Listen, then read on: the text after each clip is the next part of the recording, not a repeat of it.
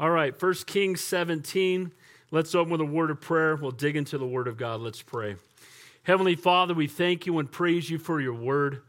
We thank you that it's living and breathing and sharper than a two edged sword. We ask, Lord, that tonight it would just cut to, cut to our hearts.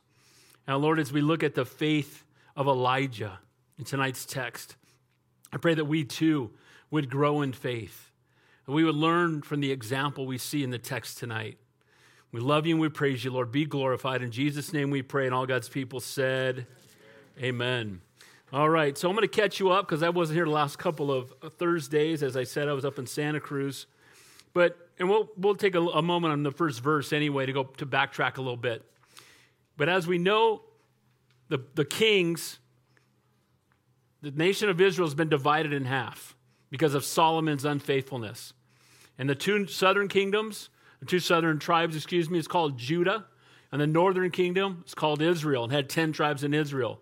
And we know in Kings, not a single one of the kings that rules in the north is godly. They're all evil. Every single one of them. And they just keep getting worse up to the guy we're going to see in tonight's text, who we touched on a couple weeks ago. The southern kingdom, we saw that the king they just had was a king by the name of Asa. He was a godly man. He tore down all the idols. And so, as we look at tonight's chapter, we're going to move back to looking at the northern kingdom, and we're going to be looking at a man by the name of King Ahab. We'll be going backwards a few verses to catch you guys up. So, go ahead and if you have your, have your outline, grab it and go through it real quick. Tell the message growing in faith. Growing in faith. And first of all, we're going to see five different points in tonight's text that kind of apply to our lives, and it's very applicable to the world we live in today. First thing I said is growing in faith while living in the midst of a perverse and wicked generation. How many guys feel like we live in the midst of a perverse and wicked generation right about now? Needs Jesus so desperately. Amen. And we're called to be salt and light, and we shouldn't be surprised when people who don't know God act like they don't know God. We're called to be an example to them, to reach out to them in love. But you know what? They're coming into our houses through our, you know, our, our devices, uh, the world around us, the things that our kids are being taught, things that are being taught in universities, the things being being foisted on us, Lord, by the, the, by the world. And all of them are attacks on the Word of God. We need to make a stand for the Word of God, even when nobody else will. And we see, we're going to see an evil and idolatrous king that did more to provoke the Lord God of Israel to anger than all the kings in Israel who were before him. We'll see that tonight's text. And we're going to see a man making a stand even in the midst of that. Number two, by being willing to take a stand and speak for the truth with boldness, even when nobody else will. You know, sometimes we're looking for someone else to stand up. Well, maybe God wants you to. Can I get an amen? Why aren't we doing this? Why isn't this happening? Well, maybe it's because you're called to do it. And, you know, too often we just think that, you know, somebody else will take care of it. But if God's put it on your heart, I want to encourage you to step out in faith. Number three, by obeying God's word, even in the midst of great trials and persecution. We're going to see in tonight's text, we make the mistake of thinking sometimes if I'm walking with God and I'm being obedient, then my life's going to be smooth sailing. And that's just not a biblical truth. Amen. Too often, what happens is the people that are most on fire for God and often being used so more, more mightily by God, their families are under attack. Why is that? Because Satan's resources are limited, and he's not going to go after those who are on the sideline being milk toast in their walk with the Lord. And you know what? Satan's not omnipresent. He can't be everywhere at once. There's a limited amount of, of, the, of the demonic, but it's a real thing that we fight. It's a spiritual battle that we fight. And I used to say, I hope, I, I, hope I'm on fire enough that I'm on, I hope Satan knows my name. I really do. I don't think he knows everybody's name. He's not omnipresent, but I hope that I love God enough that he knows my name. And I've had people say, well, I hope that he almost knows my name. Amen? But not quite. But the reality is, we need to obey God's word even in the midst of persecution. Here's what happens when you go through trials, there's a temptation to run from God. When you're going through difficulty, when the kids are going sideways, when you've lost a job, when there's been a health problem, or whatever's going on in the world around you, there's a temptation to run from God or to, to hide or to hunker down. And we just don't see that in Scripture. God's not given us a spirit of fear, but of power, love, and a sound mind. Amen? And God's called us to step up even in midst of difficulty and obey his word. Number four, by trusting in God's promises and going wherever he leads. We're going to see that point three, there's a time of pruning. We'll see that. And then there's a time of being refined. Every trial we go through, no suffering is wasted. Every trial we go through in life, God is using it to mold us more into the image of our Savior. And, and you're going to see that everybody used mightily in Scripture has suffered greatly.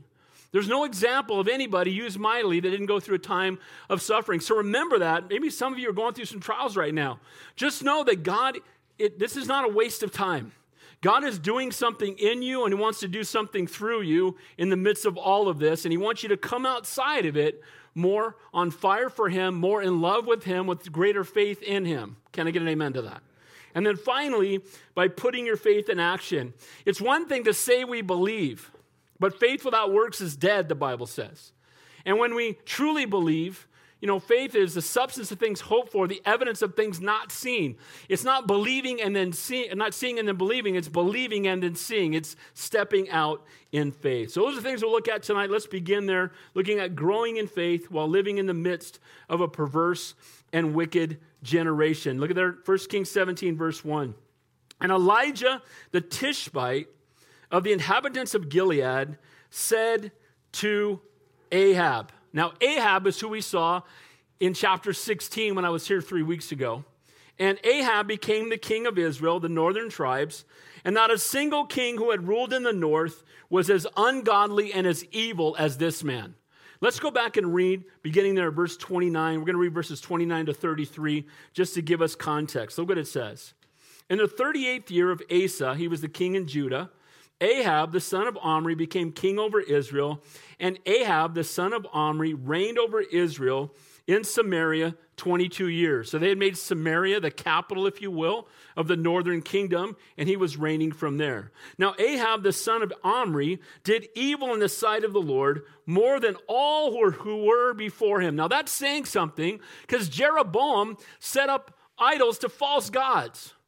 We saw that he set up idols throughout the land too. And he, it's so tragic that here's a guy who didn't want people to go down to Jerusalem, so he made worship easy by setting up golden calves in Ben, I mean in Dan, and also uh, in Shechem. And he set them there so that people would not go down to Jerusalem to worship. And that's what happens still in the world today. Let's make worship convenient.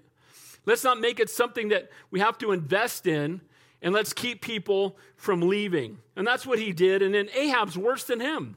So, how bad can he be? We'll find out. And came to pass, verse 31, as though it had been trivial thing for him to walk in the sins of Jeroboam, idolatry, the sons of Nebat, and he took as his wife Jezebel. You know what? Next to, next to giving your life to Jesus Christ, the next most important decision you will make is who you marry. Can I get an amen to that? And if you marry bad, you're going to have a tough life. You're going to have some difficulty. God can bring restoration. If you've married an unbeliever, well, let's pray. You pray and stay. Can I get an amen to that? You're married now, you pray and you stay. But that being said, Jezebel, even if you've never read the Bible before, when you hear Jezebel, you know that's bad news. Amen? I said last time, she wrecked her name. She was so evil that nobody ever wants to be named that ever again. And when you use her name, you know it's in a bad context. She's a Jezebel. That means she's evil, means she's wicked, it means she's perverse. And that was her name. I mean, she's right up there with Hitler and reckon names, amen? Judas. You met any Judases lately? No. And you're not going to meet any Jezebels. Well, Ahab was already a man who was off course, and then he married an ungodly woman. Now, look what it says about her. It says there, the daughter of Eth, Eth Baal, Eth Baal, king of the Sidonians, and he went and served Baal and worshiped him. She was from, she was a Sidonian, and the god of Sidonians was Baal. This is very important for tonight's text.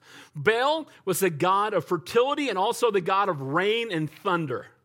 And so the god, he was a man with a, a bull's head and horns, and he would hold up his, in his hands, he would have lightning rods or lightning bolts, either with both hands or in one hand held up, and they would carve images of him and worship him. And part of Baal worship was the sacrifice of children. If something was heavy duty, they would burn children alive and sacrifice them to Baal. And they also believed worshiping Baal would make sure that it rained and that their crops would grow. And so they were worshiping this false idol, and they brought that false idol into the land of, of Abraham, Isaac, and Jacob, right? The children of Israel were in the land of promise. God had given it to them, and they were turning their backs on the true and living God and beginning to worship Baal. Now, this is tragic anywhere, but it's really tragic when it's God's people worshiping Baal. Can I get an amen to that?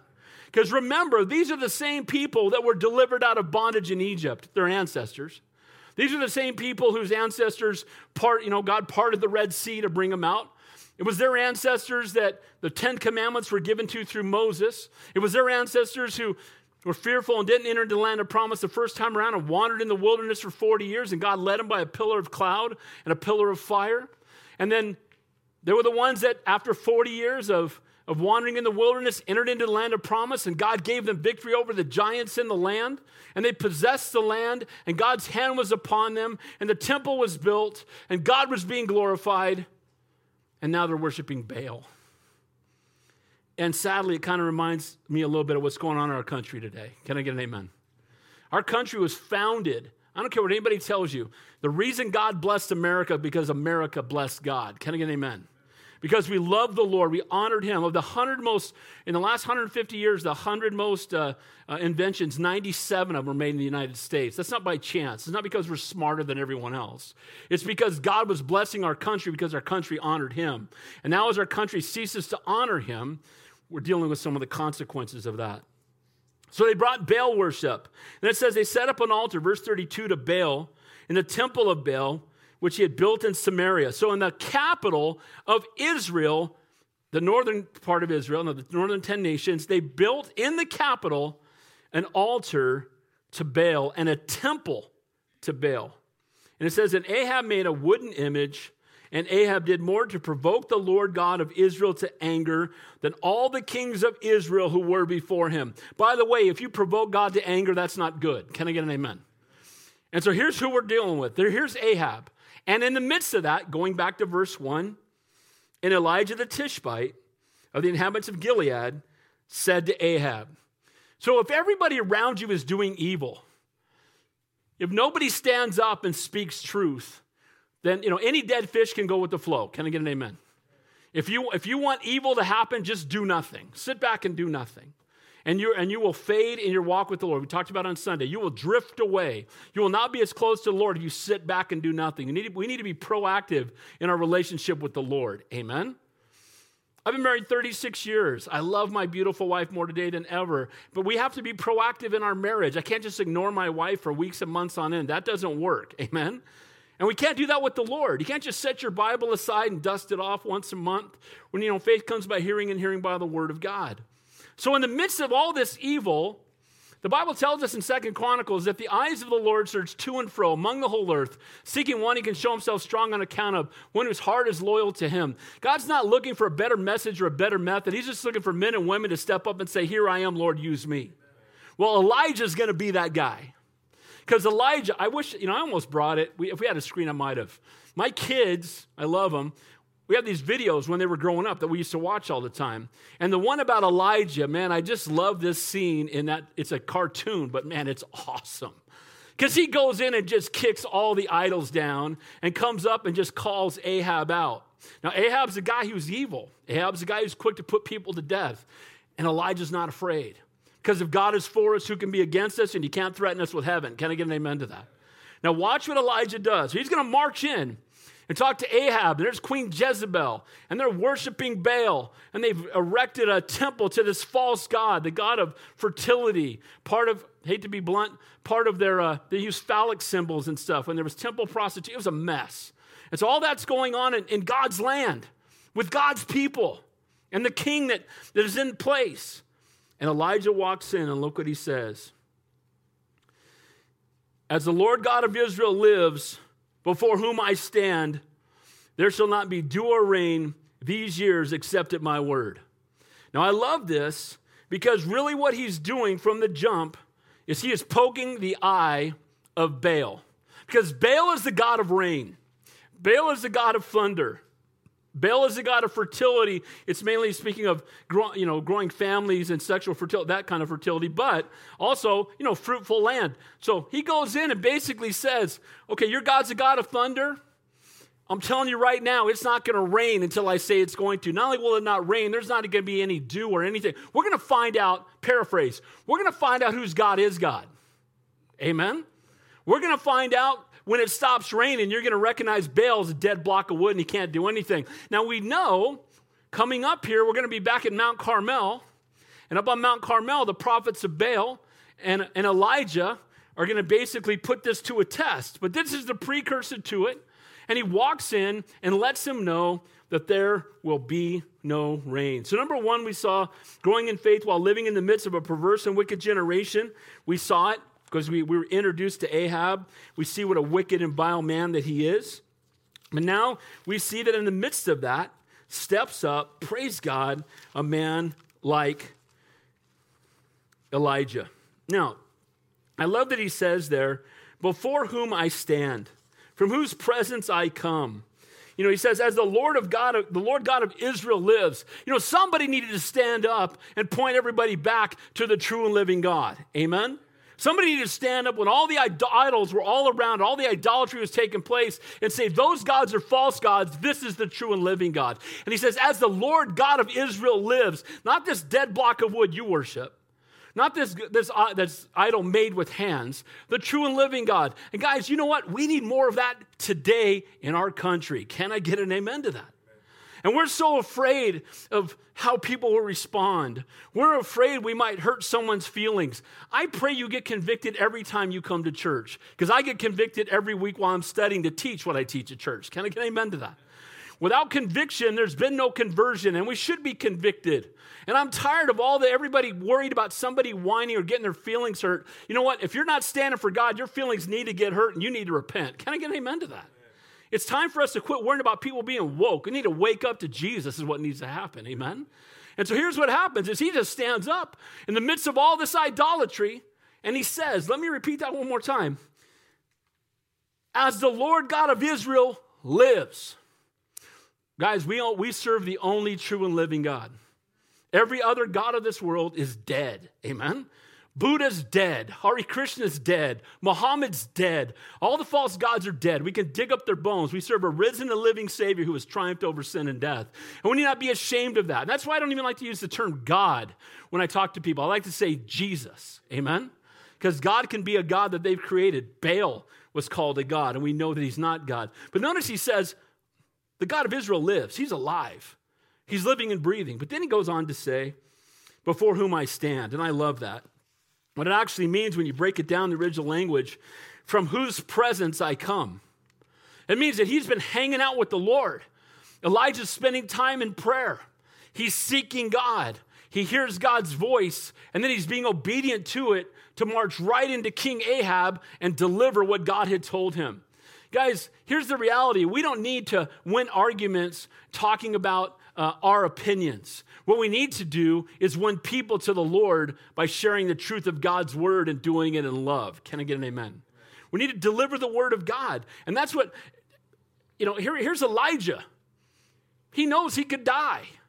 He marches in because God told him to go. Guys, we go, we obey God, and the results are up to him. Can I get an amen to that?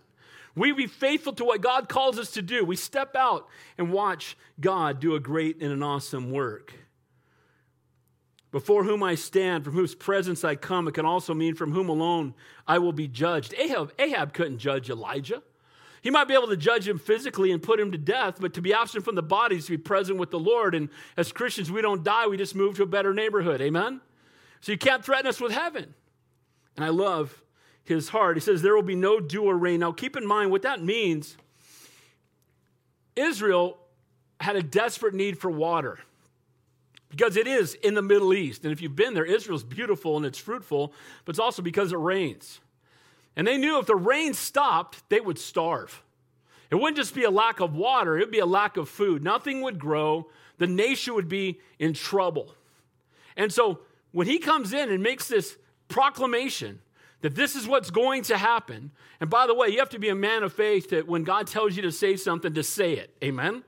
And he says it, he doesn't back down from it, he doesn't apologize for it, he proclaims it with boldness. So it's a, a serious threat as they were heavily dependent on rain. Without it, they would have no food, and a prolonged, a prolonged drought not only would bring thirst uh, when the creeks all dried up, but starvation as well. And all through his address to Ahab, Elijah again continually is continually poking at Baal. Your God's the God of rain. Let's find out. Your God's God of thunder. Let's just see. We're going to find out whose God is God. The true and living God has spoken. You pray to your God of rain, and we will see whose God is really in control. You've traded the true and living God for a powerless block of wood. You know, what does the world chase after today? The world has idols today.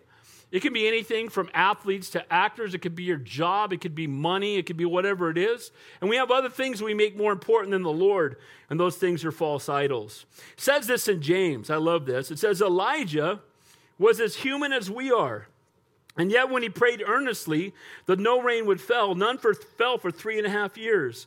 Then, when he prayed again, the sky sent down rain and the earth began to yield its crops. Now, James says that to let us know that while Elijah was used mightily by God, so can we be. Can I get an amen to that? We pray to the same God. We have the Holy Spirit living inside of us. God hears our prayers. And just as Elijah was used in such a mighty way, so too we can be used in a mighty way. Amen? What did Elijah do? He just obeyed God. He was a man of prayer and he could hear his voice. By the way, if you don't read your Bible and you don't pray, you're not going to hear from God. Amen?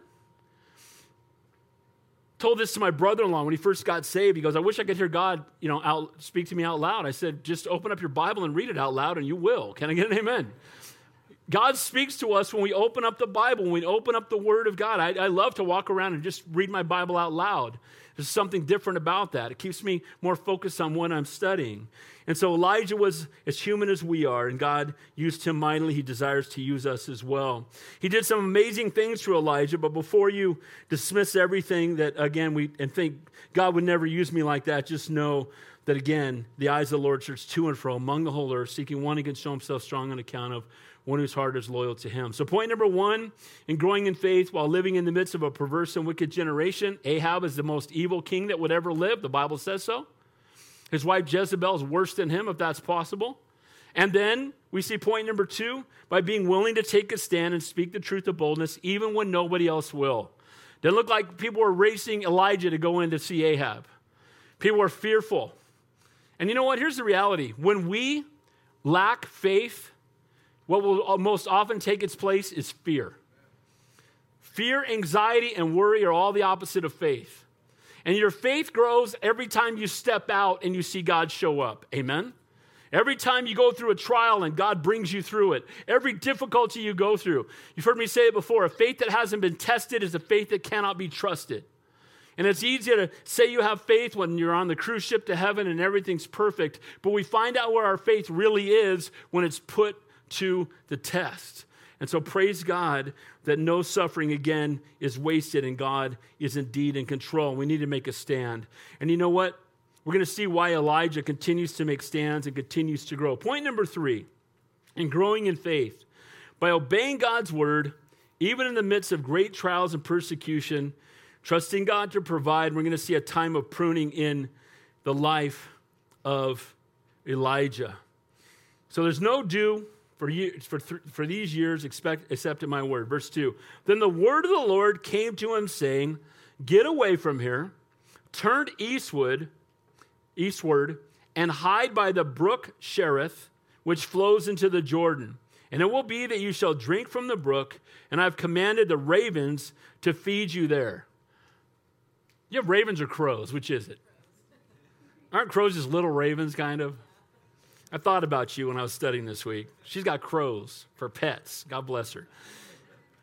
But what's amazing about this, can you imagine God telling you, okay, I need you, you all right, now, now if God told us to stay home, we'd stay home. God didn't tell us to stay home, did he? Can I get amen? amen. Okay. Here he tells them, you need to go and wait out part of this. I want, I'm going to minister to you. I'm going to speak to you. I'm going to show you my provision. I'm going to grow you in faith. And I want you to go eastward and you're going to go out to this river, this creek that's out in the middle of the desert. And there you're going to stay. He's going to be there for over a year. And while you're there, he'll have the water to drink in the creek till it dries up. And he's going to have ravens fly in and bring him food. If that isn't a miracle, have you ever seen a raven give up food? And ravens will eat anything. They're scavengers. They'll eat what's left of a dead carcass that's been run over by 15 trucks out on the road.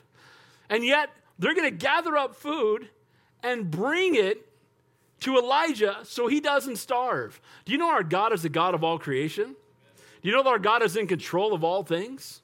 Not only can he make it stop raining, but he can make the animals do whatever he wants because he's God. Amen? So, can you imagine the faith that would be built as he goes away? He's going to obey the Lord and go where the Lord told him to go. It's an act of faith. And trust that in the midst of this drought that he brought himself, brought the word himself, God's going to provide for him to drinking water through the creek where he'll be by himself and alone and that these birds will come. Can you imagine? We're going to see, they're going to come twice a day and bring him food. Can you imagine every time they showed up, how he must have thought, wow, here come them ravens again. We don't even know where they got, went to get the food. Maybe they flew to Ahab's house and, and, and took some of his stuff. I don't know.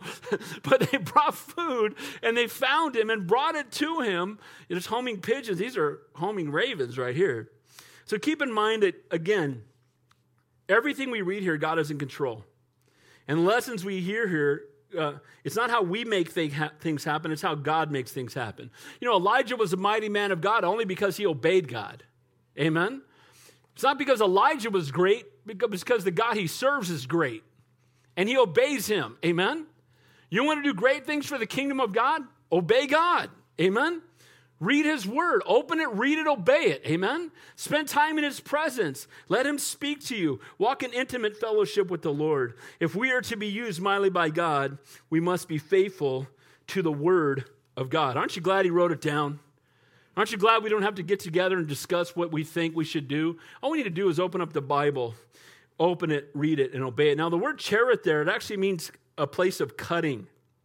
And Elijah's home, uh, where he comes from, uh, he's, you know, he's sort of a Tishbite. In the eastern side of Jordan, the brook Cherith flows near it into the Jordan River, and it's a really desolate place. And God sends him away for a time both to protect him, but also to prune him. It's easy to read through verses in the Bible and just read by it and not even think about it, but he spent over a year by himself out in the wilderness, being fed by ravens, and knowing that every one of Ahab's men is looking for him to kill him. Ahab's put his name out. He's the top most wanted on the list, and he's out in this place all by himself. And he could have been playing woe is me, and he could have been upset with God. Well, God, I stood for you, and now I'm out here in the middle of nowhere. But God is teaching him to be fully reliant upon God. And God is pruning him. God's doing a work in him. See, whenever something is growing, the way it grows thicker, you can ask anybody, some of you guys know way more about this than I do, but you cut branches back. And then when they, grow, they bloom even bigger the next time around, right? And so he's being pruned in a sense. A place means a place of cutting. I don't think that's by, nothing's by chance in the Bible. Can I get an amen? So he's there and he's being pruned. God's doing a work in him. He's doing a work in his heart. He's preparing him. And all that time that he's by himself, he's communing with the Lord. God's providing for him. And again, he has time to really contemplate and meditate on the things of the Lord. It is pretty crazy to me that where Cherith is, it's in Jordan, it's in modern day Jordan. And what's scary about that to me is a prophet of God was more safe outside the land of promise than he was inside the land of promise. And that ought to tell you something's wrong. Can I get an amen to that? There was a time when we were being threatened that if we stayed open at VOS, we might be arrested. And I was thinking, it's pretty sad when pastors are under the threat of being arrested and convicted felons are getting let out of jail because they're afraid they might get COVID if they stay there. I think something's wrong. Can I get an amen? And we even got a visit from a sheriff one time, and you know, he said, Well, we've had complaints, but I'm not going to arrest Christians. I said, Well, praise God. Because if you do, we'll just have church, we'll just have church in jail because all the felons are gone. It'll just be us. Can I get an amen? but the reality is that it's tragic and it says something about a nation by what it what it upholds and what it ceases to silence. Amen? When we're upholding the killing of babies, we're upholding, uh, you know, same sex marriage. We're upholding the lie of evolution. We're upholding all these things that are so outside of the will of God. And then we're attacking anybody who makes a stand. You're transphobic, you're homophobic, you're dystophobic, you're a science denier because you don't believe in evolution. Evolution is the lie of the devil. Can I get an amen to that? Did not go from the goo to the zoo to you. That didn't happen. Can I get an amen? that we were created in the image of God and God's not an amoeba. And here's the reality this is what's happening in Israel because the prophet of God is hiding in Jordan because it's not safe for the man of God to be with God's people because they've turned their backs on the true and living God and they're worshiping the false God, Baal. So, as he is there, God's doing a work in his heart. God's preparing him for what is next. And again, ministry requires the cutting away. Before Elijah would call down fire from heaven on Mount Carmel, he has to spend time in this place where his life is being pruned. We're going to see the next thing his life's going to be refined. Sometimes we again begin to think if we obey God and walk in the center of His will and use His gifts, that our life is going to run smoothly. And the truth is, that's just not the case. It's just not. It says this in John 15. Jesus calls what he's going through pruning. He says, I am the vine, and my Father is the vine dresser. And every branch in me that does not bear fruit, he takes away. And every branch that does bear fruit, he prunes that it might bear more fruit. So if you want to produce fruit in your life, you're going to need to be pruned sometimes. Amen? He's saying the ones that don't bear fruit, he just throws them in the fire. But the ones that are bearing fruit, that's the people that are being used by God. Those are people that are walking with the Lord. They're going to go through some times of great difficulty and trials. And sometimes the enemy's going to make you think it's all your fault. And you're walking with the Lord and things are going sideways, and, and, and the enemy wants you to think it's all. Now, sometimes it is our fault. Can I get an amen to that? And that's called the consequences of sin. But sometimes when you're walking with the Lord and you're serving Him, we're going to go through trials, we're going to go through times of pruning, and we're going to come out the other side, hopefully, more on fire for God.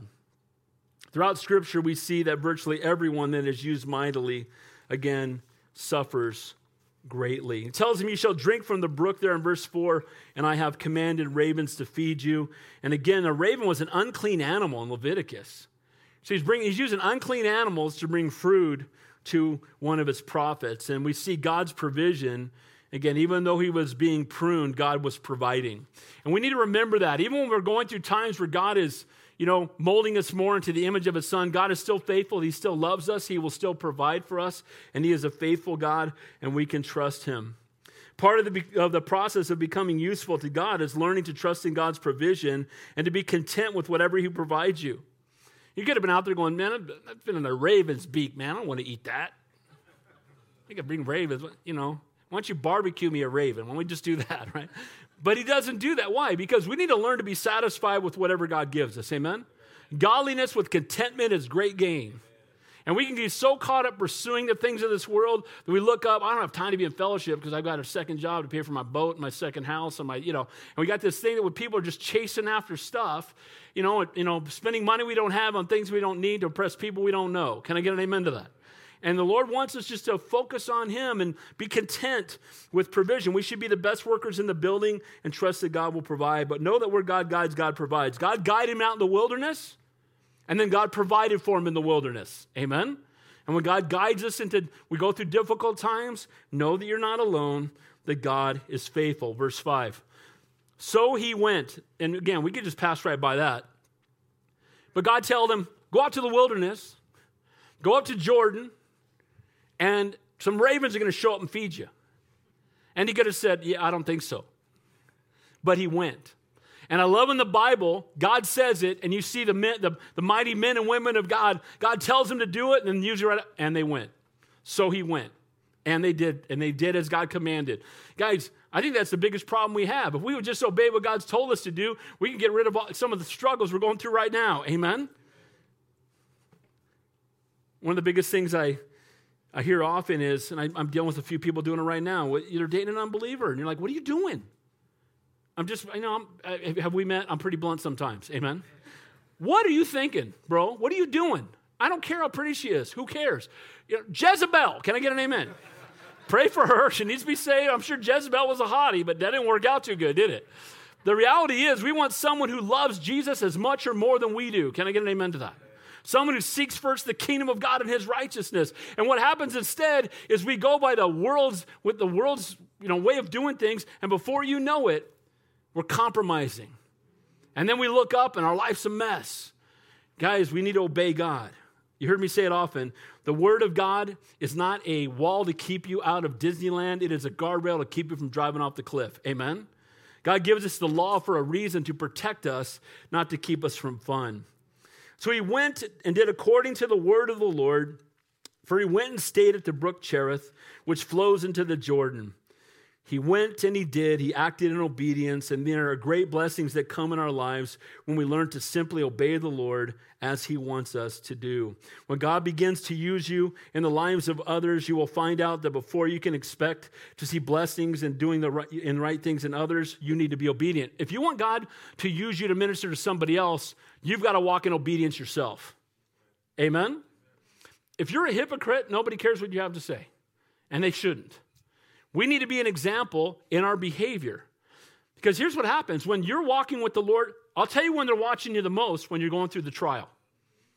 When everything's falling apart, they're watching to see if you're going to abandon your faith or you're going to continue to make a stand for the things of God. You can continue to put your faith and your hope and your trust in the Lord. You guys all know my testimony. 10 years ago, I, I bought surgery, put me in a coma. For, I was in the hospital for almost a year. Came home, my, my boys had gone sideways. We went through some great difficulties. And you know what? People say, Did you ever ask God why? And I never ask God why. It's always what and how. What do you want to do and how, what do you want to, how do you, how do you want to use this for your kingdom? Can I get an amen? What do you want to teach me and how do you want to use this for your kingdom? Because, guys, no suffering is wasted.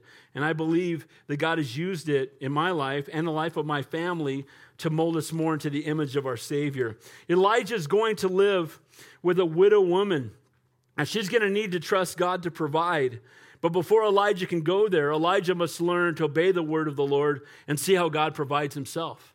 See, when he sees God provide, now he can look at someone else and say, I know God will provide. See, when, when we see God take our kids that are in rebellion and bring them back to the Lord. And we can look somebody in the eyes and say, God's not done with your kids yet. When we lose our job, we can't, we don't have the finances, we can look and say, God's going to provide for you. Amen? When you get when you have an illness, you go through a difficulty, we can say that God is He is the great physician. And see, the, the trials that we go through, those things are not wasted. They're molding us and preparing us so that we can minister into the lives of others. Amen? I'm on the Calvary Pastors server for all the there's almost 3,000 Calvary chapels, and I'm on the list for anybody who's got kids struggling with drugs, and they call me. And not that I have all the answers, but here's what I can tell them. I've come out the other side, and my kids are all walking with the Lord, and they're all sober again, and God can do that. Can I get an amen? And so when we go through things, it gives us not just sympathy, but empathy. We understand what God can do because we've seen Him do it. Amen? And so he gets to see God provide through these ravens. We're going to see in a few verses, he's now going to be with a widow woman who's down to her last handful of meal, and she thinks she's going to starve to death, and he can look her in the eye and say, I know that God will provide because I've seen him do it. Amen? I've shared this story with you when I was a uh, PK. I'm a preacher's kid, and so are my kids, and so are my grandkids. I kind of love that. It's a cool thing. PK, you know, when you ask somebody who's a PK, and they, they always think the pastor's kids are ones that get in trouble. But uh, I remember growing up, and my dad was paid so little. I didn't really know until my dad went to heaven, and I have all his records in his filing cabinet. And I saw that in 1968, he was making $311 a month. He got a job in sales in the next year, and he was making $2,400 a month. So I'll give you an idea what we're talking about. I remember we always ran out of food every month. And my family, and I didn't know any different, but we ate mac and cheese and beans every night. Mac and cheese and beans, because mac and cheese and beans is cheap. Amen? And on Sundays, we got mac and beans, mac and cheese, beans, and tuna fish on Sundays. And what's funny is later, my dad had left and went got a full time job, became CEO of a company, was doing just fine. And we would ask my mom for mac and cheese and beans and tuna fish because we loved it because that's what we thought everybody ate, right? But I remember a couple times we were completely out of food. On the 20, they paid you once a month. On the 28th of the month, I remember one time, my mom was in tears. We had one box of mac and cheese left in the cupboard. And we went to church and we came home, and my mom was heartbroken trying to figure out what they could sell to get money for food. And we opened up the cupboard, and food fell out of the cupboard. And we opened up the fridge, and it was packed full. And there was even otter pops in the freezer. I remember that because I was like six and I was all about otter pops. But what I'm making is somebody came to our house and put food in our house, but that was God providing for us. Amen? God moved on some, and you know what? And it was amazing because I still remember that. That was 51 years ago. I still remember it. Why? Because God provided, God showed up, God gets the glory. Can I get an amen? And so he's out in the and the ravens are showing up twice a day to feed him. And now he knows my God provides because I've seen him do it. Notice it says there in verse 7, well, verse 6, excuse me, that says the ravens brought him bread and meat in the morning and bread and meat in the evening, and he drank from the brook. So his provision, God provided, even when it seemed impossible. I'm amazed that those ravens delivered the meat and didn't eat it all themselves. That's a miracle in and of itself. And then it says in verse 7 and it happened after a while that the brook dried up because there had been no rain in the land. So even though Elijah is there, Elijah too has to experience some of the drought. Even though he was the one that brought the righteous judgment for it, he too had to experience what it was like to go through a drought. And I believe that God allows that. Look, the Bible says he reigns on the just and the unjust. Amen? God allows us to go through trials too. It's the lie of the devil. And, By the way, I don't. Joel Osteen on Sunday, I just my head almost exploded. He said that they wandered in the wilderness for four, they, that, that God blessed them because they had been under bondage for 430 years, and He owed them all those years back to bless them because of what they had gone through. And he said, So if you've gone through difficulty, God's got a blessing coming your way because He owes you a blessing. God didn't owe me anything. Can I get an amen to that? And they were in bondage because they turned to idolatry. Can I get an amen to that? This is what happens you don't read your Bible, and all of a sudden you start telling people, blowing sunshine at them, when the reality is that sometimes consequences come. Amen? And even when we're obeying God, but here's Elijah, he's the guy that pronounced the drought was coming, and now he's dealing with the consequences of it, right? Why is God doing that? Because God wants to show him his provision. He wants him to be able to relate to those, again, who've gone through it. He wants, to, he wants him to be able to see God show up. So Elijah just doesn't get a free pass with the drought. He too must experience it. it says in Second uh, Corinthians uh, chapter 1, it says he comforts us in all our tribulation that we may be able to comfort those who are in trouble with the comfort which we ourselves have been comforted by God. So God allows us to go through trials and then he comforts us so that we then can comfort others with the same comfort we receive from him. Does that make sense? So we go through those things, and again, no suffering is wasted. It's all part of God's plan to mold us in to the image of our Savior. Elijah has a ministry to the, to the nation, but in his ministry, he needs to know what people are going through uh, first before he can minister to them. And the difficulties that you are going through are not for any, for, they're not for nothing as you learn to receive God's help and become more useful for the kingdom of God. So God's preparing Elijah. Everything we're going through tonight He's preparing him for Mount Carmel. You guys know what happens in Mount Carmel? The, the prophets of Baal and Elijah are going to both pray to call fire down from the sky. The prophets of Baal are going to do it first. Just come next week or next couple weeks, you'll see it. But God's preparing him for that. But Elijah doesn't even know what's coming. And that's the point I want to make. Sometimes you're going through things, you don't understand how God could use it, and then you, you fast forward five years and you understand everything I went through, God is now using that for his glory. Amen? And so, even though we don't know the future, God does. And I promise you that we need to learn to just trust Him in the midst of these great trials. Remember, as you go through great trials and difficulty, again, no suffering is wasted. God's preparing you and equipping you for the future. And while the trials and difficulties we go through may be painful now, here's what's more painful. You know what's more painful than going through a trial now? Is going through the greater trial later and being unprepared for it because you've never experienced God's faithfulness in the midst of a trial. Amen? Without him being out in the creek and without him being with this widow, he would have never been ready for Mount Carmel. And same is true for us. The trials we go through are the things that God uses to mold us more into the image of our Savior. God is developing Elijah's faith. One year being fed by ravens, now the brook is dried up, and the Lord is going to drive Elijah to a new place, further develop his faith, and also give him a divine appointment to minister to others. So, point number three there growing in faith by obeying God's word, even in the midst of great trials and persecution. He was being persecuted by Ahab, the armies wanted him dead. He was going through a great trial. God told him what to do. He obeyed the Lord. God showed up. God provided for him. Point number four by trusting in God's promises and going wherever he leads. It says in verse 8 Then the word of the Lord came to him, saying, Arise and go to Zarephath, which belongs to Sidon and dwell there. See, I've commanded a widow there to provide for you. Now, this sentence makes no sense from the physical perspective. Here's why Zarephath, guess who's from Zarephath? Jezebel. So he says, Go to Jezebel's hometown, where they really love to worship Baal, and you're the one that just called, told, just poked the eye of Baal and so, said Baal's a phony God, and you're the one that stopped all the rain, and everybody knows it's Jehovah that stopped the rain. They all know that it came from the prophet of Jehovah, and I want you to just march into their hometown. And by the way, Tyre and Sidon, we saw them with Solomon. When Solomon built the temple, he bargained with Tyre and Sidon. And one of the things they, they gave him materials, and if, who, bonus points, anybody remembers what, what they gave back? What did they give them? They gave them wood, but what did they give them back? What did Israel give to Sidon? Food. Did you say that? Not a baby. You go, Billy. Somebody was listening. Here's the thing they gave them food. So, you know what that tells me? Israel's better off with food than Sidon is. And Israel's starving. How do you think Sidon's doing? They're the ones that would have to borrow food when it was raining. How are they doing in a drought? So he tells them, I want you to go to the place where they struggle more for food than even Israel does. And I want you to go there, and guess what? That's where Jezebel's from. And they love Baal up there. And then you're going to find a widow. Now, if anybody, if everybody's starving, guess who's starving even more? The widow. And you're going to go find a widow, and she's going to provide for you.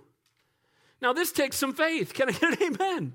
God's telling her to do something that doesn't make any sense. I want you to go to the land of pagan idolatry where Jezebel is from. You'll be amongst the people who, who they're, they're, you know, Ahab and Jezebel have called out for you to be put to death, and, they're just, and they have no food. They have less food than Israel does, and you're going to find a widow to provide for you. That's called stepping out in faith. Amen. So Elijah just doesn't move from Cherith until the Lord tells him to move.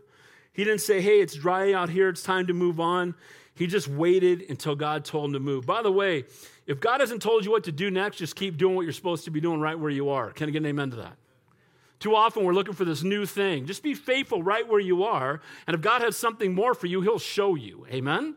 But if God has you here, God wants to use you here. You're part of the fellowship, God wants to use you.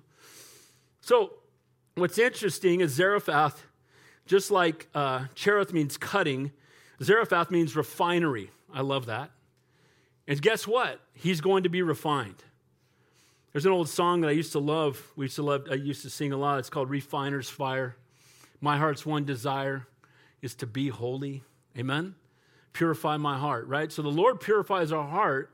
And, you know, in a refinery, what they do, the way they they get the the gold to be as pure as possible, is they heat it up to a to a ridiculous temperature. And what happens is all the dross all the, the foreign metals raised to the top and they just scrape all the all the gunk off and they just keep it hot until it keeps and then before you know it it's there's nothing left but pure gold and they know it's pure when they can see the reflection in it and i love that and so here's what's happening god said okay now you've been in the place of cutting and pruning you're going to the refinery bro and he sends him up to zarephath place of refining. And it's there that his, his faith is going to continue to grow and he's going to be refined in his relationship with the Lord. It says in 1 Peter, In this you greatly rejoice Though now for a little while, if need be, you've been grieved by various trials, that the genuineness of your faith, being much more precious than gold that perishes, though it is tested by fire, may be found to praise, honor, and glory at the revelation of Jesus Christ. See, guys,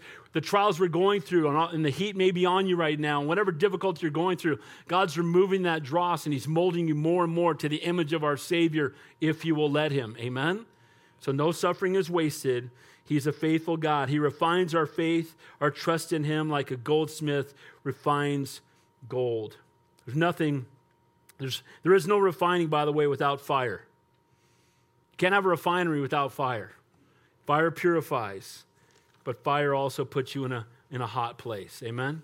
Now, notice what it says there in verse uh, 10, 11, and 12. So he arose, there we go again commanded to go find, there's going to be a widow there. Go up to the land of Baal, go to Jezebel's hometown, the place where they have as much food as we got down here. And I just want you to go up there and you're going to find a widow and she's going to provide for you. And then you don't see him arguing, you don't see him debating God. What does he say? It says, So he arose and went to Zarephath. And when he came to the gate of the city, indeed a widow was there gathering sticks. And he called to her and said, Please bring me a little cup, water in a cup, that I may drink. Now, normally that wouldn't be a big deal. But when a drought's been going on for well over a year, and water's running thin and creeks are drying up, a cup of water is a big deal. Amen? And he says to this widow, that means she doesn't have a husband to provide for her. We're going to see that she has a son that she has to care for. And he's asking her to bring him a cup of water. Then it says, verse 11, and as she was going to get it, so she says, okay, and she obeys. And she goes to get this man water. He called and said to her, Please bring me a morsel of bread in your hand. So not only does he want water in the midst of a drought, but he wants bread in a time when everybody is starving, when most people are running out of food, and she lives in a place where food is even more scarce than the place he came from. Then it says in verse 12 So she said, As the Lord your God lives, I do not have bread, only a handful of flour in a bin, and a little oil in a jar. And see, I'm gathering a couple sticks that I may go in and prepare it for myself and my son that we may eat it and die. She basically says, I don't have enough to make bread. I don't have enough to make anything like that. I've got a little tiny bit left. I'm gathering some sticks. I'm going to use the oil to create a fire. I'm going to put the oil and the, the, the flour together, and I'm going to make a little tiny whatever I've got left. And me and my son are going to share it. Then we're going to be out of food, and we're going to just be here until we starve to death. So she's at the end of herself. Now, here's what I love God prepares the heart of the one who's coming to minister, and he prepares the heart of the one that's going to be ministered to. Can I get an amen to that? So when God uses you to minister to somebody else, he's been working on their heart and working on yours.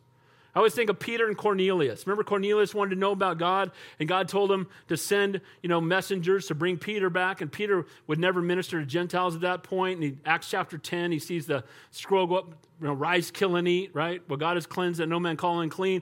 There's a knock on the door. He goes and meets with Cornelius, and his whole household gets saved. He was working on Cornelius' heart and Peter's heart. Well, guess what? This woman's at the end of herself. She's at the point where she believes, this is it, I'm going to die. And God brings this prophet to come and minister to her. See, God's not only doing a work in the heart of Elijah, God is using Elijah while he's doing a work in his heart. Amen? God's going to use him to minister to this woman who's going to come to know the Lord through her relationship with Elijah. See, guys, when God's doing a work in us, he's also doing a lot of other stuff at the same time. Amen? God is molding us into the image of our Savior, but He's also using us to minister to somebody else. And I just love the sovereignty of God and knowing that He's in control. So here's this poor widow, and she just looks back at him and says, I don't have, I can't make you any food. What are you talking about? And she recognizes that he's a prophet of God. You notice that? She knows it, and she, she might even known, dude, this is the dude that everybody's looking for to kill. Maybe I'll get a reward. She doesn't do that. She addresses him. Now, I love this divine appointment and how this plays out. Now, watch what happens. Verse 13. And Elijah said to her, Do not fear. Go and do as you have said, but make me a small cake from it first and bring it to me. So she says, I don't have anything. And he still asks her again, Don't operate in fear, operate in faith. Can I get an amen? Do you notice that right there? Do not fear. And then he tells her to do something out of faith. And again, fear and faith are opposites. And so Elijah sounds kind of selfish almost, like I still want something to eat. But the woman is being tested to trust the Lord to provide after she gives all that she has to Elijah. Look at the rest of the verse. It says, And afterward, make some for yourself and your son. Now, I will say this this verse gets taken out of context. Because what he's asking this woman to do is you have almost nothing left. Give it to me, and then God will bless you. We're going to see that in the next verse. And I've heard, you know, televangelists try to use that to get people who have nothing to give to him. And I always say, well, dude, you ain't Elijah. Can I get an amen to that? And we should be giving nothing to you. And you're, you know, but God is doing a work in her heart because, you know, it's like the widow's mite, right? She takes what little she has left. And guys, I don't, and you know, you know this. We don't even pass an offering here, right? Because we don't want anybody to tip God. You know what I mean? We don't want you to, oh, it's coming by. I better, better throw something in so I look like a heathen, right? We don't want to do that. We want you to give from a cheerful heart, amen. And where God guides, God provides. But the Bible does tell us that we can't outgive God, amen. Whatever we give to Him, and I'm not, and He's not the holy lottery either. Don't get that wrong. I'm going to give God a thousand. You got to give me back more. No, that's not how that works either. God, what God has already given us is already enough. Can I get an amen to that? The promise of eternal life far outweighs anything we'd ever give to the Lord. You give us, God moves on your heart to give. But what he's teaching this woman is if you will just let go and trust God with everything, seek ye first the kingdom of God and his righteousness, and all these things will be added unto you. When you make God the priority and the passion of your life, he'll take care of everything else. Can I get an amen to that? And so that's what's being asked here. And it's a difficult thing because it's not just her, it's her son. I think it would have been a lot easier. But anybody got kids or grandkids, you know that you'll go without long before you want your kids going without. Amen? My par- I remember looking back and my parents would go without meals so we could eat. And because you know, that's what parents do. Amen? But she also knows if I give it to this man, I'm going to be taking away what little is left for my son. So it says there in verse 14 so go make, bring me some, make whatever's left for yourself. For thus says the Lord God of Israel The bin of flour shall not be used up, nor shall the jar of oil run dry until the day Lord, the Lord sends rain on earth. Okay, he's telling her something that's unbelievable and impossible. But you know what? That's when faith has to step up. Amen? Faith is when it doesn't make sense and we need to do it anyway. Faith is when we, have, when we haven't seen, right? It's not seeing and then believing, it's believing and then seeing. And so here's what's happening. If you'll do this, I have a promise to you that's coming from God that your oil will never run out and neither will the bin of flour. And now she has a choice to make. I have a little bit left. Am I willing to let it go? And so for some of us, we're hanging on to what little we have instead of putting it all in God's hands and watching what God can do. Amen? God wants to use us in a mighty and a powerful way. So here's the promise give all that you have to God. And again, it's, it's a lot easier said than done. It's a lot easier said than done to just let go of what we have. And again, I'm not, it's not a fundraiser. We don't have those here. You'll never see a thermometer on the wall. We'll never have Pack a Pew Tuesday. We're not doing none of that.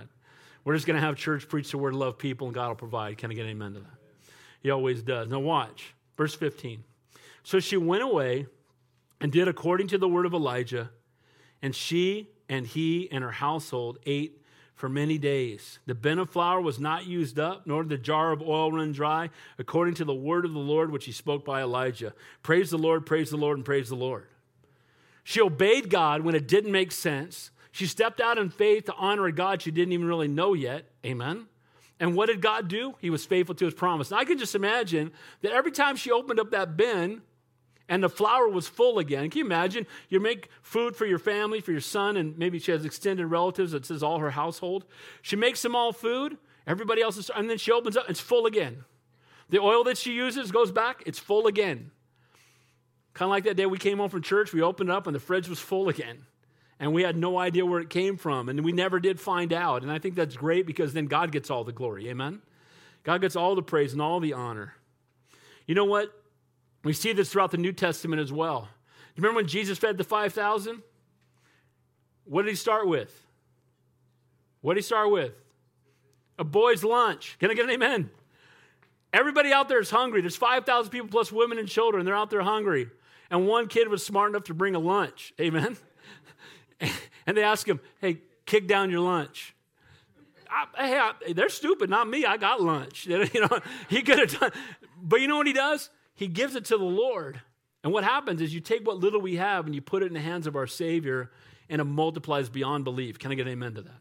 And I'm not talking about resources, I'm talking about gifts, resources, time, treasures, everything. Amen? If we put it in God's hands, He'll multiply it. It's amazing how He'll do that. He is such a faithful God.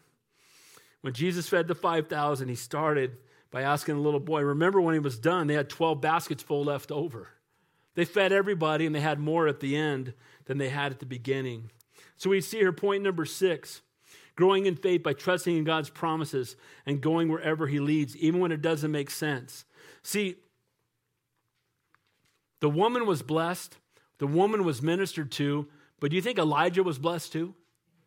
Because he, he saw raven, ravens came and fed him.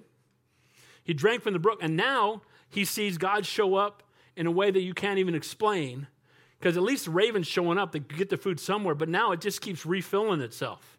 How does that even happen? Because our God is greater. Amen. Last point by putting your faith in action. Okay, so he's been refined. He's gone through the refiner's fire. He's been pruned, right? Elijah's growing. Everything that he's going through, God's teaching him something. God's increasing his faith. And now there's going to come a time where God's going to need God's going to use him to step out in faith and do something miraculous. Look at verse 17. Now it happened after these things that the son of the woman who owned the house became sick. And his sickness was so serious that there was no breath left in him. The little boy died. Now the woman obeyed God and still her little boy died. Here's another example that just because we're walking in obedience doesn't mean trials won't come. But I want you to know that this trial came that she might grow, and we're going to see it, and that God might be glorified. Can I get an amen to that? When we're obedient, God is glorified and we get blessed. Amen. But we also go through trials sometimes. And when we do, we have to trust that God knows what he's doing. Now, look at verse 18. Now, watch what she says. She says to Elijah, What have I to do with you, O man of God? Have you come to bring my sin to remembrance and to kill my son? Now, what's interesting here is, if you read it, if you really take a look at that, what she's saying is, Did my son die because of some sin I had? Let me read that to you again. Here's what she says O man of God, have you come to me to bring my sin to remembrance? So she knew there was some sin in her life. And now she thinks, well, my son died because of the sin in my life. And again, sometimes the sin in our life does produce consequences, but not always. Amen? Sometimes God, you know, again, it rains on the just and the unjust. Amen? We go through trials that, now, why? why we're going to see before the, the next five verses here, we're going to see that this trial was used for God's glory. We're going to see it's going to even bring this woman to a place where she's going to cry out to the true and living God, and we're going to see this woman in heaven. Can I get an amen? And see, that's what matters. See, the trials of life, no, no suffering's wasted. God's at work. And again, while our sin does indeed have consequences, trials are, are not consequences of sin, but they're part of God's ultimate plan to bring about his will. It tells us in James to count it all joy when you fall into various trials, knowing that the testing of your faith produces patience. But let patience have its perfect work, that you may be perfect and complete, lacking nothing. Now, if you get a divorce after adultery, that's consequences of your sin. Can I get an amen? But if something happens in your marriage and there's difficulty while you're both walking with the Lord, those are trials we go through, and God can use even those for his glory. So, how is, how is Elijah going to respond? See, Elijah's seen, heard the word of the Lord, and he went in and stood up in front of Ahab. Elijah's seen the ravens come and feed him. Elijah has seen how God made you know, flour and oil appear from out of nowhere. And what it's done is it's increased his faith. So now when he sees the son, he's going to take an action because his faith has grown. He's been through the pruning process. He's been through the fire that's refined him. Look what it says in verse 19. He said to her, Give me your son. So he took him out of her arms and carried him to the upper room where he was staying and laid on him, laid him on his bed. Then he cried out to the Lord and said, Lord my God, have you also brought tragedy on the widow with whom I lodged by killing her son? And he stretched himself out on the child three times and cried out to the Lord, Oh Lord my God, I pray, let this child's soul come back to him. Now you need to understand something. Correct me if I'm wrong. I don't believe anybody has risen from the dead that's recorded anywhere in Scripture up to this point. So he's asking for something that has never happened, at least that's recorded in the Word and he's asking the impossible. Guys, that's faith. Can I get an amen? It's asking for something that's never been done. He lays on the boy and he cries out to the Lord because he believes. He knows that God can feed him with, from ravens. He knows that God can protect him from Ahab when he goes in and speaks the word with boldness. He knows that God can refill the, the flour and the oil and feed a family until it stops raining. And he knows that his God can raise this young man from the dead if he wants to because that's the greatness of the God we serve. Amen? He's not the dead God of Baal, the false God of Baal. And here they are. They're in Baal territory. They're in Jezebel's hometown. And here he is crying out to the Lord. And notice he cries out three times. And guys, we need to pray with fervent, we need to pray fervently. Amen? Now the Bible says not to pray with vain repetition. We don't sit, you know, say the same prayer over and over. No, but we, we should pray with perseverance. Amen? We should continue to pray. You know when you need to stop praying for something? When God answers it or tells you you're, you're good. Can I get an amen? Until then, keep praying told you the story of uh, my Muslim boss. For 15 years, I prayed for her. And it was when I almost died and went through all the trials I went through, she came and visited me in the hospital and said, Your first Sunday back at church, I'm coming. She came, she got saved, and she came all the way down here to Malibu so I could baptize her after I moved down here. 15 years of prayer. And you know what? Uh, it would have been worth it if I prayed 50 years. Can I get an amen to that? And here he is. He's crying out to the Lord. He's laying on top of him. You know, we lay hands on people, and it's amazing to me. I just love this picture. You know, you lay hands on people when for everything else, he's like, this guy's dead. I'm laying on top of him. I'm giving him the full, I'm giving the full, hey, hey, hey, Lord, I'm right here. And he's crying out to the Lord. And you know what? Praise God when we get to the place where we're so humble, broken, and desperate that we can just cry out to him. Amen? I know I've shared with you guys that there was a time with one of my sons had left a rehab and we were concerned about him because a lot of times they leave and they'll go out and get drugs and they'll overdose. And and I was literally laying on the floor in my bedroom, crying out to God at the top of my lungs. And you know what? I, told this story, so I had no idea where he was. I got in my car. He was in LA. A few people in LA. Got in my car, started driving. We drove down the. I drove down the freeway. Got on the 10. I don't know why. I got off the exit, and there was my son panhandling at the end of the exit. See, God knows what He's doing. Can I get an amen? But I got to a place where I was just crying out to God. And sometimes we need to be brought to the end of ourselves so we don't try to fix it ourselves because we know we can't fix it and only He can. And you know what that does? It drives us to our knees. We ought to be all the time anyway. Can I get an amen to that? And here's Elijah. He's just crying out, Lord. Please, you know, he's been living with these people for a time. No doubt he's grown to love the widow and the son. He loves them, he cares for them, and his heart's broken. And here, you know, we fed her, but now her son is gone. And he's crying out to God from the depths of his soul. And notice what it says there. Oh Lord my God, I pray, let his child's soul come back to him. Then the Lord heard the voice of Elijah. Isn't it good to know that God hears your voice every time you pray? Amen. By the way, that's only for believers. People get people go, well, God hears a prayer. No, not, not, not a prayer of repentance because we pray to the Father in the name of the Son, the power of the Holy Spirit. Can I get an amen to that? Otherwise, you're yelling down a well in Jesus' name. Can I get an amen? So he cries out, and God hears his prayer. And the soul of the child came back in him, and he revived. Yes, Lord. Can I get an amen? I mean, it's one thing to have ravens bringing you food. That's pretty good. The, the flour keeps refilling itself in the oil. That's, that's even better someone raising from the dead, our God has triumphed over sin and death. Can I get an amen? And you know what? When my mom went to heaven last Saturday, I've had more people call me with condolences. My coworkers have been calling me. And like, Dave, you seem to, and I, you know, I, I weep. I pray for my mom. I think about her. I've been watching old videos of my mom with my, my kids, and I miss her. And there's a whole, you know, there's a, a little hole in my heart that's missing because she's not here. And I love my mom. Praise God for my mom. But that being said, they're like, how do you feel? I said, I know where, my mom, you know, sorry for your loss. She's not lost. I know exactly where she is. Can I get an amen? she closed her eyes on earth and opened them up in glory. She's doing better than all of us. I grieve for me, not for her. Can I get an amen to that? And here he is because our God is a God who triumphed over sin and death. Amen? And all the way back here in First Kings, Elijah asked for something that maybe no one else had ever asked for. We've not seen anybody raised from the dead in, prior to this in Scripture. And he cries out for it, and God answers his prayer. Do you think Elijah's faith might have grown? Do you think the faith of everybody there in Baal land might have got their attention? Can I get an amen? Poke in the eyes of Baal, amen? Your God can't even make it rain, and our God raises people from the dead. Can I get an amen to that? And I just love this picture, and I love. Now, it, all this is preparing Elijah for Mount Carmel. Because he's going to go up on Mount Carmel and he's going to say, You pray and see if your God will bring down fire, and then I'll pray. And while they're praying, he's mocking them. Maybe your God's out hunting. You know, maybe he's in the bathroom. You know, it's in the scripture. It's in the Bible. I'm telling you. Got to come back for it, okay? It's coming. But the reality is, all that faith grew from somewhere else. See, that faith came from going through trials and difficulty and seeing God show up. And here's what we want we don't want any trials. We want our life to be the crew on the cruise ship to heaven. Christianity is not a cruise ship to heaven, it's a battleship anchored at the gates of hell. Amen?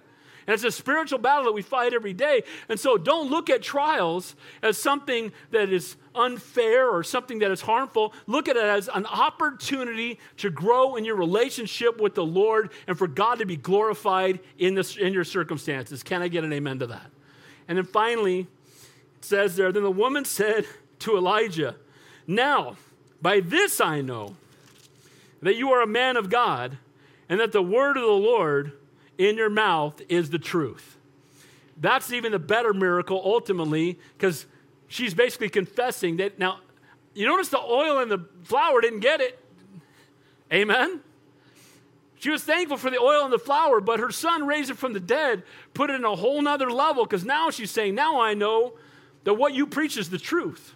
And now I know the God that you serve is the true and living God. See, God's doing a work in Elijah to mold him into the image, more into the image of our Savior, as he does that work in us. But while he's doing that work, God's at work using us to minister to other people. Can I get an amen to that? So no suffering is wasted, God is glorified. I love this picture. We serve a God who has conquered death. Death has no sting.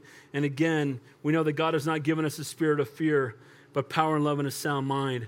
It was his faithful actions that became the proof that he was indeed a man of God. You know how people know that we're men and women of God? It's our actions. It's not just the words that we say, it's the actions that we take. Guys, we need to be uh, living and moving and breathing sermons everywhere we go. Amen? We need to share the word with boldness, but they should see it in the way we live our lives. And most, and with the time they should see it the most is when we're growing through the greatest time of difficulty. So, in closing, growing in faith while living in the midst of a perverse and wicked generation, Elijah stood up when the entire land, the king was the most perverse king ever. Jezebel was his wife. They were worshiping false gods, and he stood up and made a stand for the truth. Be willing to make a stand, as it says in verse 2. He spoke the truth with boldness, even in the midst of a perverse and wicked generation. By obeying God's word, even in the midst of great trials and persecution, when God told him to do the impossible, he went. When he sent him out to a place and told him that ravens would bring him food, he trusted the Lord. By trusting in God's promises and going wherever he leads, he sends him into the land of the enemy. He sends him into Jezebel's hometown. He sends him to a place where they have less food than where he is, and he tells him that a widow is going to provide for him. And guess what? God was preparing the heart of that widow while she was preparing the heart of Elijah. And now we know because of her profession here at the end of the chapter that we're going to see her in heaven. Praise God for that. And then finally, by putting your faith in action. Guys, it's not enough to say that we believe. We need to live it out loud for the Lord and be unashamed of the gospel. Can I get an amen to that? Heavenly Father, we thank you for your word. We thank you for your love and your grace and your infinite mercy. And Lord, help us to grow in our faith. Help us, Lord, in the midst of trials and difficulty to recognize that you're a faithful God. I pray for those in this room right now that may be going through great difficulty and great trials. Lord, bless them, comfort them, strengthen them, O oh Lord. I pray that they would continue to run to you and not run from you. I pray that in the midst of their trial that you would be glorified, that you would minister to their hearts. And Lord, we thank you that you're a faithful God. You're in control. You've triumphed over sin and death. Lord, it's all in your hands. We can trust you. The worst thing the world can do to us is the best thing that could happen to us. We'd be in your presence forevermore. So, Lord, fill us afresh with your Holy Spirit. Use us for your kingdom and for your glory. We ask these things in your holy and your precious name we pray. And all God's people said,